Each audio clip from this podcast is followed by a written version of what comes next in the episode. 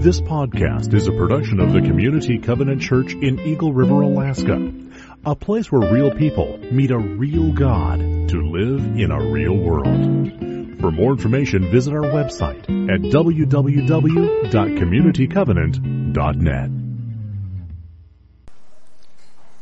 John chapter twenty, verses twenty-four through thirty-one. Now Thomas, also known as Didymus, one of the twelve, was not with the disciples when Jesus came. So the other disciples told him, "We have seen the Lord." But he said to them, "Unless I see the nail marks in his hand and put my finger where the nails were and put my hand into his side, I will not believe." A week later, his disciples were in the house again, and Thomas was with them. Though the doors were locked, Jesus came and stood among them and said, "Peace be with you." Then he said to Thomas, "Put your finger here. See my hands? Reach out your hand and put it into my side. Stop doubting and believe." Thomas said to him, "My Lord and my God." Then Jesus told him, "Because you have seen me, you have believed. Blessed are those who have not seen and yet believed." Jesus performed many other signs in the presence of his disciples, which are not recorded in this book.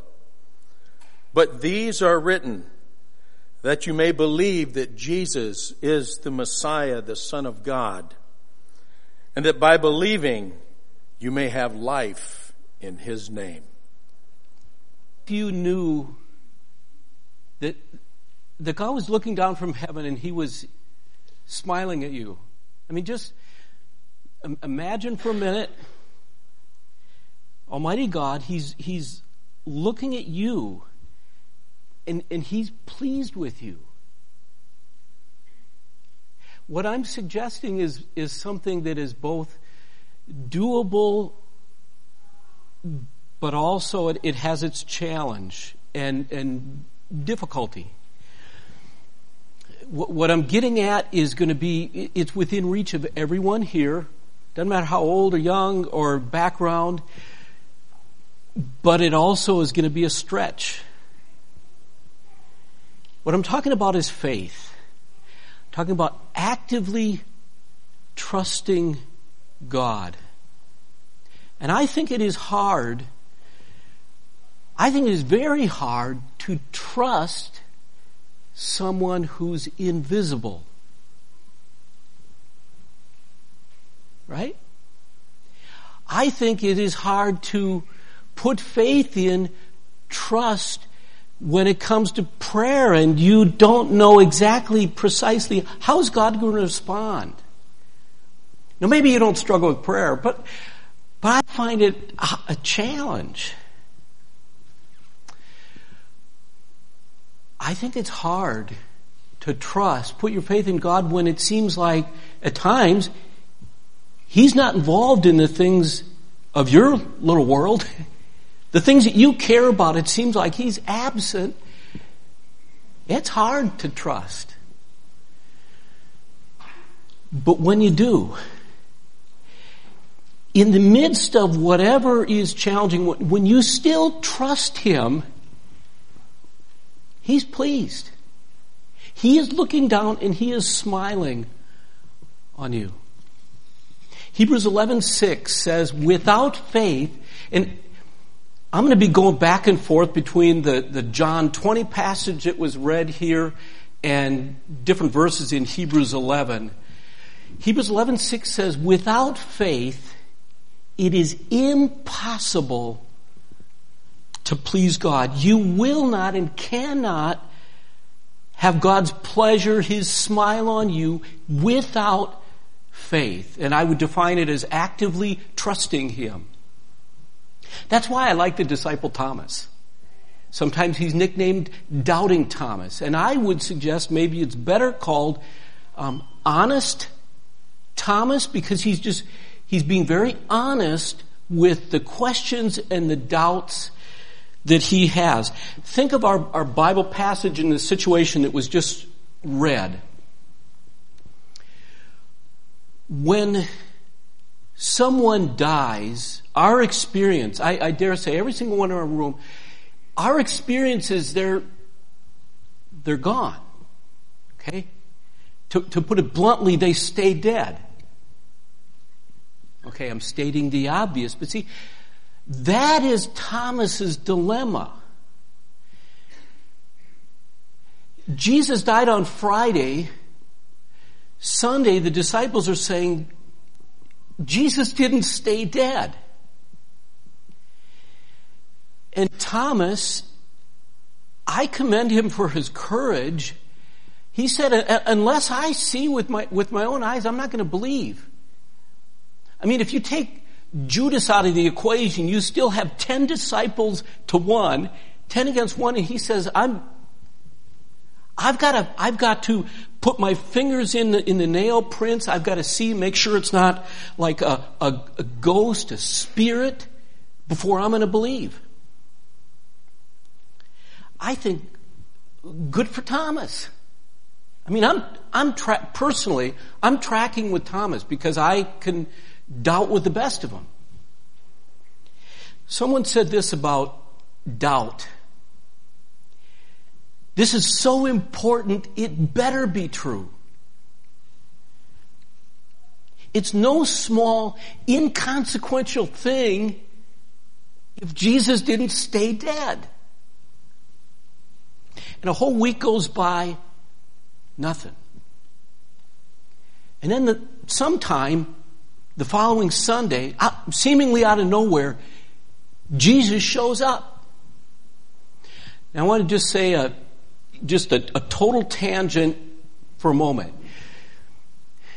Jesus appearing to his followers on Sunday, along with the resurrection itself that happened on Sunday, contributed to those early believers using Sunday as their primary day for worship. Sunday reminded them of the resurrection. Okay, so back to our story. After a startling, sudden appearance, doors are locked, boom, Jesus is in the room, and he says, hey, calm down, be, be at peace. He cuts to the chase and he says, Thomas, touch the wounds. Okay? And then he says, stop doubting and believe. Stop being faithless and believe. And I think that challenge is as relevant today as it was for Thomas. Because I think if we were all honest, we all have our questions and doubts. We're talking about important stuff, stuff that you would give your life to, hopefully, but it is huge stuff. Ask questions, investigate, look for proof, find answers, pour it on. But after a while, all of us have to stop doubting and believe, or we're never going to believe at all. Doubting, it can be a bottomless pit. Mark Buchanan, in his book, Your God is Too Safe, writes, here lies the basic flaw of all doubt. It can never really be satisfied. No evidence is ever fully, finally enough. Doubt always wants to consume, never to consummate. It clamors endlessly for answer, and it drowns out any answer that might be given it. It demands proof, but doubts the proof profited. I mean, isn't that true? We're looking for answers. Somebody gives us an answer. Somebody gives us proof. Somebody gives us evidence, and then we start questioning the proof. Doubt, then, can become an appetite gone wrong. It's craving increases the more we try to fill it. Christ's concluding words to Thomas were not so much an endorsement of, hey, just, just believe. as a warning that the quest for truth is not the path of blessedness. He's referring to John twenty, twenty-nine, where Jesus says, okay, because you've seen me, you're blessed. Thomas Merton said this, we don't first see and then act. We act and then see.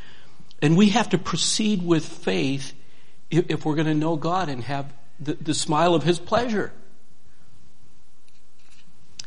I'm, I'm glad, because I identify with Thomas, I am really glad whenever God does break into our natural world in more overt, obvious ways like He did with Thomas. There's another account in the Bible where He, before going back up into heaven, He appears to over five hundred people at one time. And I'm thinking, wow. I mean, that's not like just one or a disciple. five hundred, they can't all be crazy people or, you know, hallucinating. And people wrote it down. Okay. Jesus didn't stay dead. Hundreds of people saw Him. They wrote, wrote about it. It wasn't my experience, but I still can be encouraged by their experience. Later, John twenty, uh, thirty and thirty-one, it says, Jesus did all kinds of other miracles. Only a subset of them were written down. But the ones that were written down were written down so we believe, so we can have trust in Him. I have other stories, just, just my own personal stories that I've heard.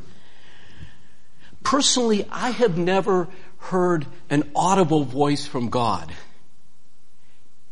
But I have a friend, uh, happens to be named Nathan, uh, Minnesota, but Nathan who heard an audible voice from God. It was on a Sunday. Well, it was in church. I don't think it was a Sunday. Anyway, and say he's sitting over here. And everything was okay, but his wife happened to be over there in the back. And he hears what, what to him is an audible voice. A very significant message that related to a career decision that he was fighting against. And it was to him audible enough that he's looking around at, you know, who's speaking to me? And no one else hears anything. But it's, it's kind of a chilling message. He goes home. He's got to tell his wife. Before he tells her what he said,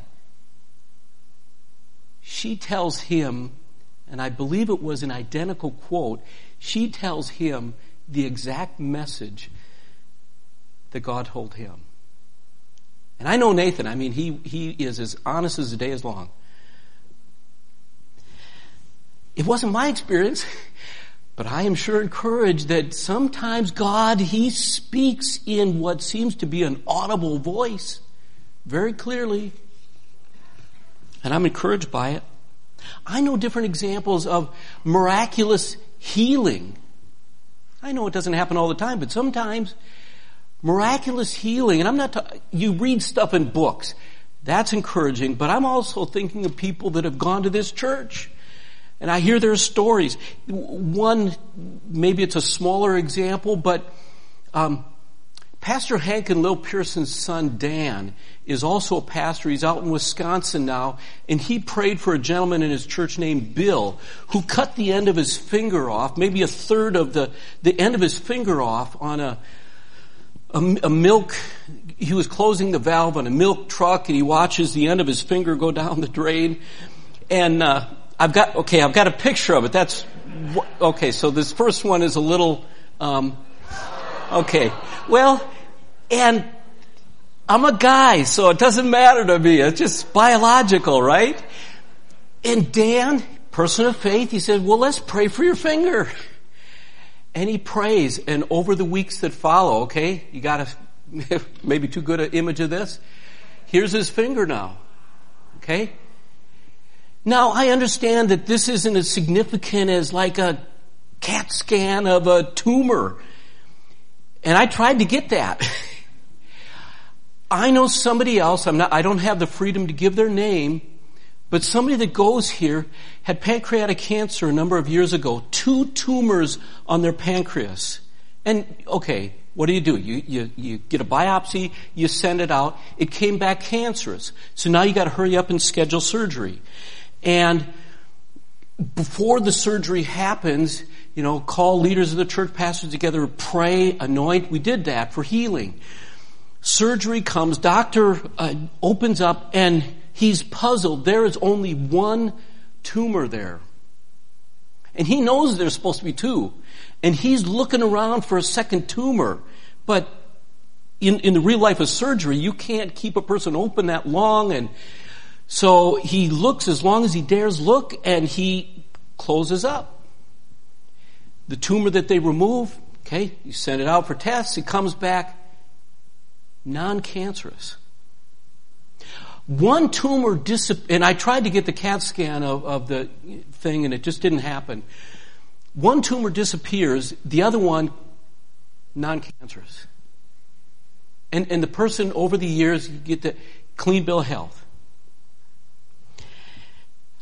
My faith is strengthened and encouraged when I hear God breaking into our world in miraculous ways and active.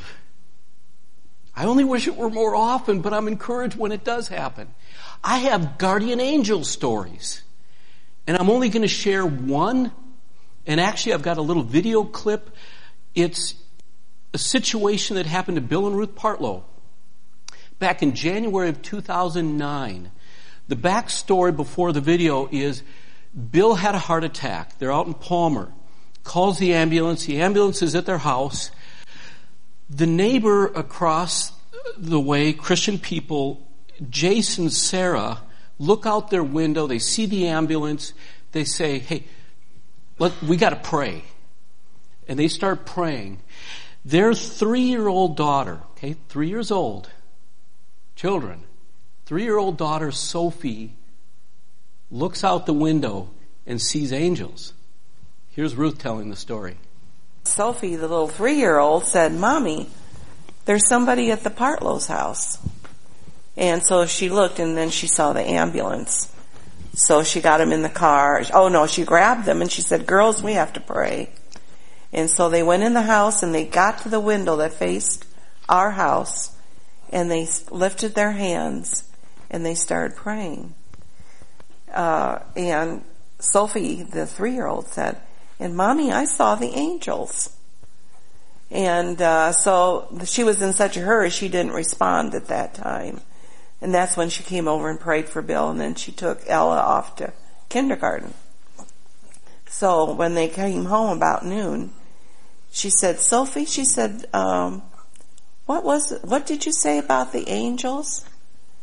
And uh, she said, what did you see? And Sophie said, Mommy, she said, I saw angels all around the Partlow's house. She said some were out in the driveway. Some had trumpets that they were blowing. And she said others were walk- going into the house. And she said their wings were fluttering very gently. And um, she's given a lot of detail. She is. Yeah, she gave. A it lot couldn't of be detail. A makeup story for to have that much detail. Yeah. And um, three-year-old couldn't make up story anyway. So anyway, um, she called me later that day and told me what had happened, that how Sophie had seen the angels. And she said, you know, Sophie, ever since she was eighteen months old, she said, she's been my little prayer warrior. And she said, she doesn't just pray, bless them. She, play, she prays specifically. Hmm. And so anyway, uh, I just, I, I just want to add this, that we feel so humbled to think that God has come into our lives in such a a personal and real way. I mean, a tangible way. Yeah. And um, also, I believe that God lets little children see things that we as adults don't see because we have to figure everything out. Yeah, I didn't see those angels. And the thing, but I don't doubt them. Isn't that true? Isn't that how? And then, okay, so there's evidence, but then we start doubting the evidence, questioning.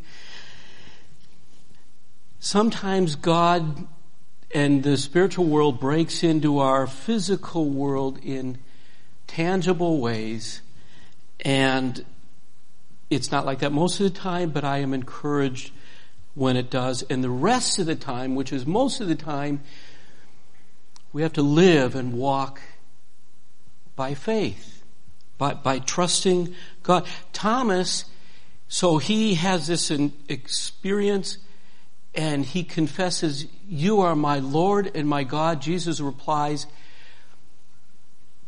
"Blessed are those who have not seen." You know, you, you, you believe because you saw. Blessed are those who have not seen, had this dramatic experience, and believe. God honors when we trust Him in spite of not having experience. God honors that trust. Hebrews eleven six says, without faith, it is impossible to please God. You want to flip that around. God is pleased if we put our faith, if we put our trust in Him. I've been defining faith as active trust, but Hebrews eleven one has it a whole lot more uh, strong than just say, okay, faith is actively trusting God. It says faith is being sure of what we hope for and certain of what we do not see. That, that little phrase, being sure, in the original language is a noun. It conveys uh, substance. It's like you have a title deed of ownership. It's, it's a guarantee, it's confidence, it's proof. Biblical faith is concrete, real, objective, tangible. How many ways can you say it? And the person of faith lives in, it's hard to know how to, to, to phrase it, but in the reality of, of God's greater truths. Okay? Because we're talking about stuff we can't see, but it's real. Second Corinthians four eighteen says, so we fix our eyes not on what is seen, but on what is unseen. For what is seen is temporary. That's about everything we know. Temporary. What is unseen is not temporary. It's eternal. And the person of faith sees that unseen world as real and concrete and tangible. Two slightly inaccurate examples. None of us can see, unless we have a microscope, something like that, none of us can see the germs and the bacteria and uh, viruses that are around us. We don't doubt they're there. A number of us might get a flu shot to, to fight against something that we don't see. Or you can't see the sound waves of my voice. I don't think anyone's doubting that there's something in the air there. Referring back to Hebrews eleven, verses three and six, a person of faith believes in the existence of an invisible God who created a visible world out of speaking, out of He created visible stuff out of stuff that's invisible. Philip Yancey writes in his book, Reaching for the Invisible God, faith means striking out with no clear end in sight and perhaps even no clear view of the next step. It means following, trusting, holding out a hand to an invisible guide. As Thomas Graham, dean of a theological school, put it, I like this, this line, faith is reason gone courageous. Not the opposite of reason, to be sure, but something more, more than reason, never satisfied by reason alone. A step always remains beyond the range of sight. We have confidence in an invisible God because He has acted in tangible ways in this world. And when we act, uh, sometimes boldly and actively trust this God, He rewards that faith. He is pleased. He's looking down and He smiles on the person of faith. Do you want that kind of faith? Do you want to say, I, I want to be certain of what I don't see? If I were sitting in your shoes, I'd say, well, so, the guy next door, but it's not going to happen to me. Okay, I'm that kind of a doubter. Fascinating passage about faith. You know, you want more faith? That, make a note of Luke seventeen, five and six. Luke seventeen, five and six, the disciples, they're going to the source. Jesus, they want more faith. They said, Jesus, increase our faith. Good question, or request. And Jesus' answer, He kind of comes out of the box. He says, you don't need more faith. All you need is a mustard seed, and we don't have mustard whatever around here, but it's like the size of a sesame seed on a hamburger bun. Tiny faith, that's all you need. Quite an answer. Uh, imagine infinity. Okay, I know, it's um, it's endless. What is a little bit of infinity? It's just logic or what? What's, what's even a little bit? Isn't even a little bit of it? Infinity still infinite? God is infinite. He's everywhere. He's all-knowing, all-powerful, and, you know, on and on. And a little bit, a tiny faith in an infinite God, I don't know what you call, what is a tiny faith in an infinite God? It is, whatever it is, it's more than we can imagine. The issue isn't how much faith you have, but the object of your faith. Who are you placing your trust in? You, you see why this is, there's something about it that is very doable, but also a stretch. Because it is having faith in God like a small child will trust their mom or dad. They just, they just do it. Hebrews eleven has all kinds of examples of men and women who are walking in faith. And you know what? Everyone has, has a different path, a different journey of faith. They're all unique.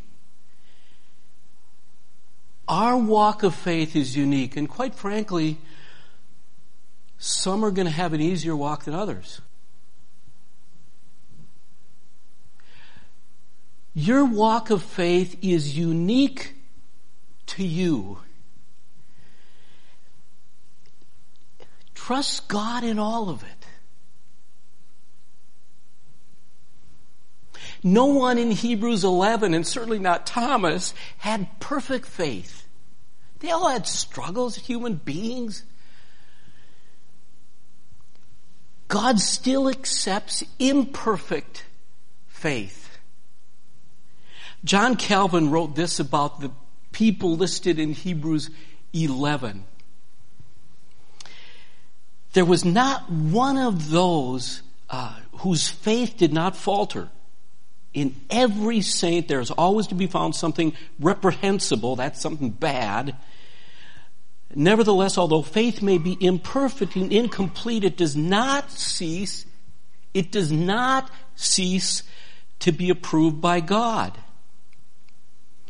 There is no reason, therefore, why the fault, okay, we're imperfect, but why the fault from which we labor should break us or discourage us, uh, provided we go on by faith in, in the race of our calling.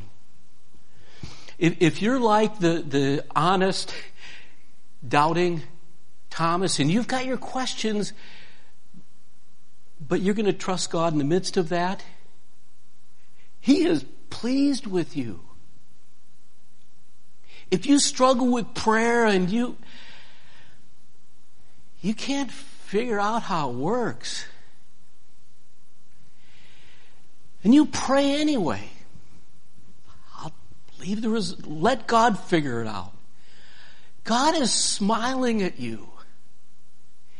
If if you struggle, m- maybe you're trying to just figure out how to put one foot in front of the other. But you haven't given up on God. I know people, it seems like they just chuck it all and give up on God, and I understand the struggle. If you're not one of those people, and you trust God anyway, He is so pleased with you. I don't know how this world is treating you. I don't know what challenges you face. Okay? Everyone's unique. But when you actively trust God in the midst of it all, those actions of faith please Him. And He is pleased with you. And one additional thing, God has something better in store for people of faith. All that unseen stuff is real. It's eternal. Amen. Pray with me a minute. Lord God, I pray, I ask that we all have faith that can see beyond our natural eyes. And we can see You, Your kingdom. Help us persevere.